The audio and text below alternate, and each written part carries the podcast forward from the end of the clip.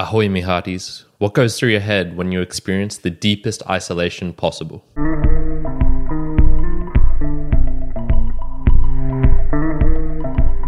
Welcome, mere mortalites. I'm Kyrin, and I'm here to help you transcend beyond your mere mortality with some interesting book reviews. And today I have for you the story of a shipwrecked sailor by the very famous Colombian Gabriel Garcia Marquez. The book was published in 1970, and really, the title says it all. But I'll give a bit more of an explanation. It's a true story that occurred when Gabriel or Gabo was a journalist for El Espectador or The Spectator in Bogota, Colombia. And he had the chance to interview the person, the main character of this story, and get him to tell it in his own words. So, who was it and what was it about? It tells of Luis Alejandro Velasco, and he was part of the crew of the ARC Caldas, which was a destructor, of one of the big boats in part of the Colombian Navy. And they were traveling from Mobile or Mobile in the United States to Cartagena de las Indias in Colombia. So it's not a super far trek, but it's far enough. It takes a couple of days by sea, I believe. All seemed natural. He was talking with his crewmates. There was eight of them in total, and they come across some rough weather right before they reach the port of Colombia. And all seems okay until they realize, oh wait, something bad is really happening here. Eventually, the ship gets shipwrecked, and so he gets thrown out into the sea.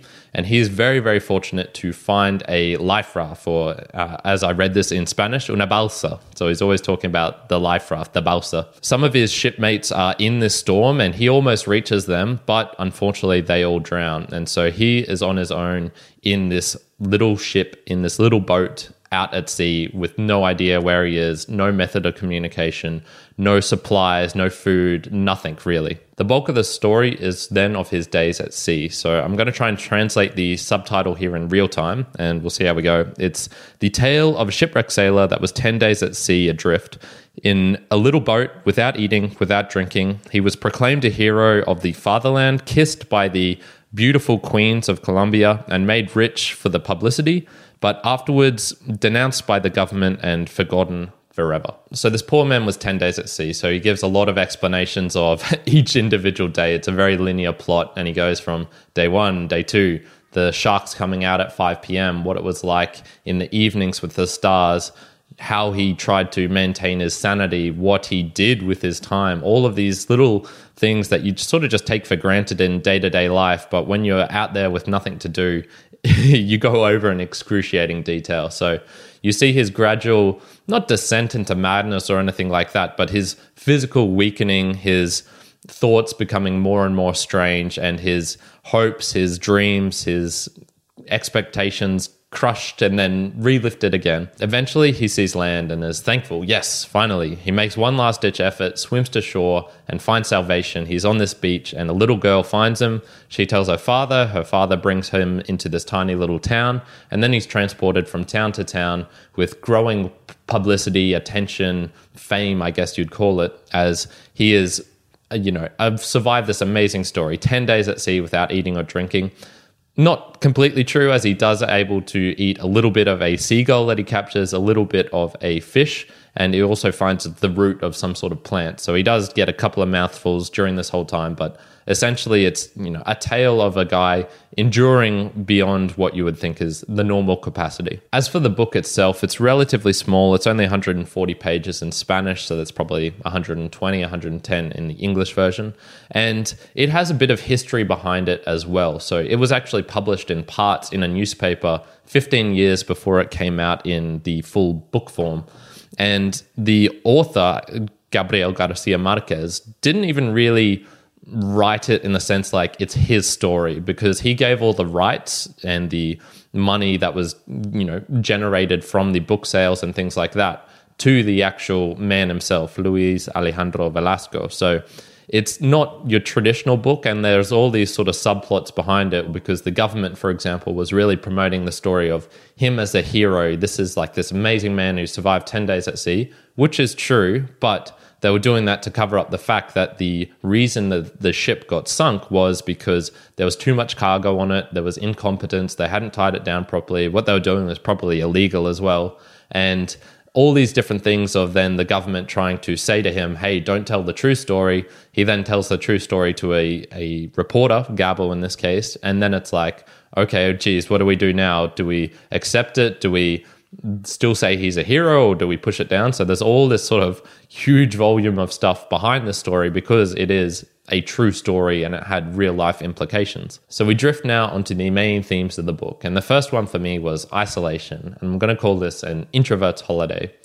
One thing that really jumped out for me was there was no real longing for him, for other people, for communication, for having that social dynamic. And he even mentions this in the book where if he had supplies, food, and water, he would have been perfectly content to stay out there. There was no moaning for him of saying, Oh, I need my family. Oh, God, I wish I had someone else he does create in his imagination or his dreams, or you could maybe even call it hallucinations, because he'd gone so many days without food and more importantly, without water, that he created another person who would talk to him during the evenings. But in reality, it really seemed like he was content to be on his own. And this is probably a real individual thing. And this is why I was saying about introversion. And I think that isolation, an introvert can really thrive in that environment so then some questions are raised are okay what type of environment might a introvert not enjoy so you could imagine isolation in a prison cell which is actually seems to be really really damaging that's one of the things that continually comes out of studies that putting a prisoner in isolation is really bad for them their mental health goes to shit but what's the difference between that and then, say, becoming a monk and going on an isolation retreat where you don't talk to anyone? Maybe you still have people around, but you don't communicate with them. What's the difference between all of these things? I don't personally know, but I find it intriguing to think of these sort of different types of isolation, whether it's voluntary, involuntary, whether it's with other people but without communication. And I really would just say it comes down to the person who is involved in it who's in there because I can imagine so many people, particularly extroverts, who would hate it. It would be super, super difficult for them. And then there's more people like me who are sort of content to do more of their things on their own and just be like, oh man, okay, I'm in this situation. Maybe I didn't choose to be there, but I'm, it's not the longing for other people that I'm missing. And that's what really came out of this for me as well was there was no dramatic scenes of him needing this, needing this. I need it. It's more like, you know, communication is nice, having other people is nice, but I can be on my own for long periods of time. So if you're on your own for long periods of time, then what do you actually do? And then this is where the theme of boredom arises. And I'm going to say it's the desire for something else. So in the book, we read of his fascination with all the tiny minutiae of the boat, of the seas, of the sharks coming out at 5 p.m., of the fishes swimming in the sea, of his own body, the burns he's suffering from the sun and from his hurt knee, from the water swilling in the boat and being always wet, from the wind coming in, all of these things. He has these, you know, tiny, tiny little things that in your day to day life, you'd be like, oh, the wind, how is that fascinating? I'd be bored of that after thinking of it for 10 seconds. But for him, he can contemplate that, these, all these things, and it's like, he's not bored of that. It's, fascinating. When you really get into these things, when you really look into something, it can be absolutely fascinating. So, boredom must be a completely subjective thing because what one person might find as super engaging and compelling, maybe logs of grain produce from the 1700s through to the 1900s, another person can look at that and just go, that is the stupidest crap I've ever read. So, I doubt that there is a essence of boredom in actual things. It's more based on the person and their situation. And if you find yourself in a situation where you're totally isolated, you do actually become way more interested in things that if you have all these different distractions around or maybe something that's more compelling, you'll you'll actually be able to appreciate those when they're on their own and it's just I have nothing else to do. Well, I might as well look at the time going through this hourglass and think, wow, that's actually kind of cool. That's I mean, I'm just watching it run through, but damn, it's getting pretty interesting. so we surf now onto my personal observations and takeaways. I think being on your own is a real skill and it's actually something you can practice and develop. So there are going to be times in your life where you'll probably be trapped somewhere on a plane in a certain location where there's no transport for whatever reason for multiple hours at a time. And I think you can experience a whole lot of suffering if you're not very comfortable just being on your own, looking at your own thoughts and potentially finding interest in, you know, looking at your own fingernails and just seeing the different colors and textures and feels of of everything that's there. So I think that's probably a, a skill that might be useful to practice because you just never know when these situations can occur in life where you'll be on your own and with nothing to do and it's like, okay, well, I could really suffer in this situation or if I'd practice it, maybe I can just be here and accept the moment. I've noticed this before and talked about it, which is I don't think Spanish is really suitable for descriptions of pure facts and straight events. I think it's much more suited for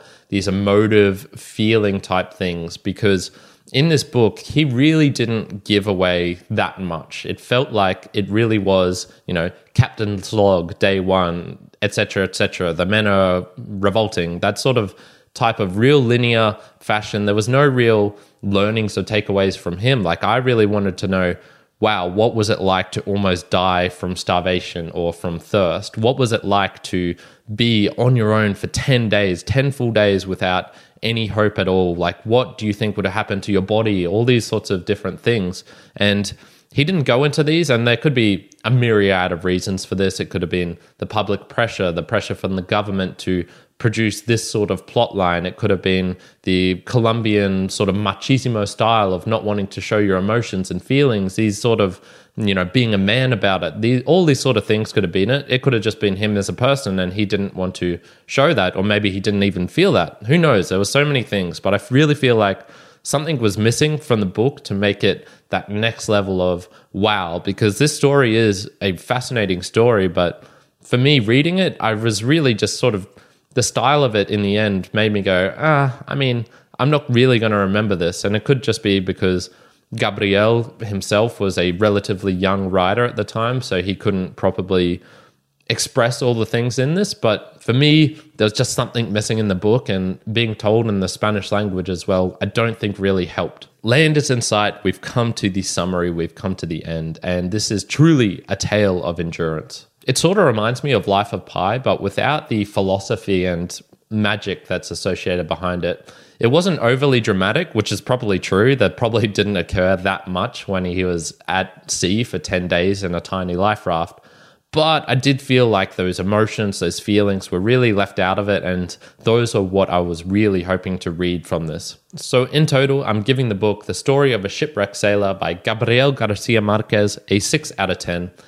I enjoyed it, but it just really isn't going to stay in my mind that much. I think it's for more people who want a story which is perhaps less dramatic, which is more about the practical considerations of what happens when you're 10 days at sea, what happens when you start to feel hunger, what happens when your throat starts to dry up and your knees hurt and you're just constantly wet, those sort of things. If you want something that is maybe a bit more mm, sentimental and dramatic and emotional, I've got a good recommendation here The Old Man and the Sea by Ernest Hemingway. That book was what I was looking for from this. So there's two little recommendations for you if you want to know of a story of a shipwrecked or of at least being out at sea and what that feeling is like. So, Mere Mortalites, we've come to the end of another book review, and I really do want to thank you for joining me up until this point. If you'd like to hear more, you can hit follow or subscribe on whatever platform it is you're listening on. And if you could go over to Apple and iTunes and leave five stars and a nice review, that really does help me out. To interact or connect with me, you can find me on Instagram at Mere Mortals Podcast. And other than that, I hope you're having a fantastic day wherever you are in the world. Kyrin out.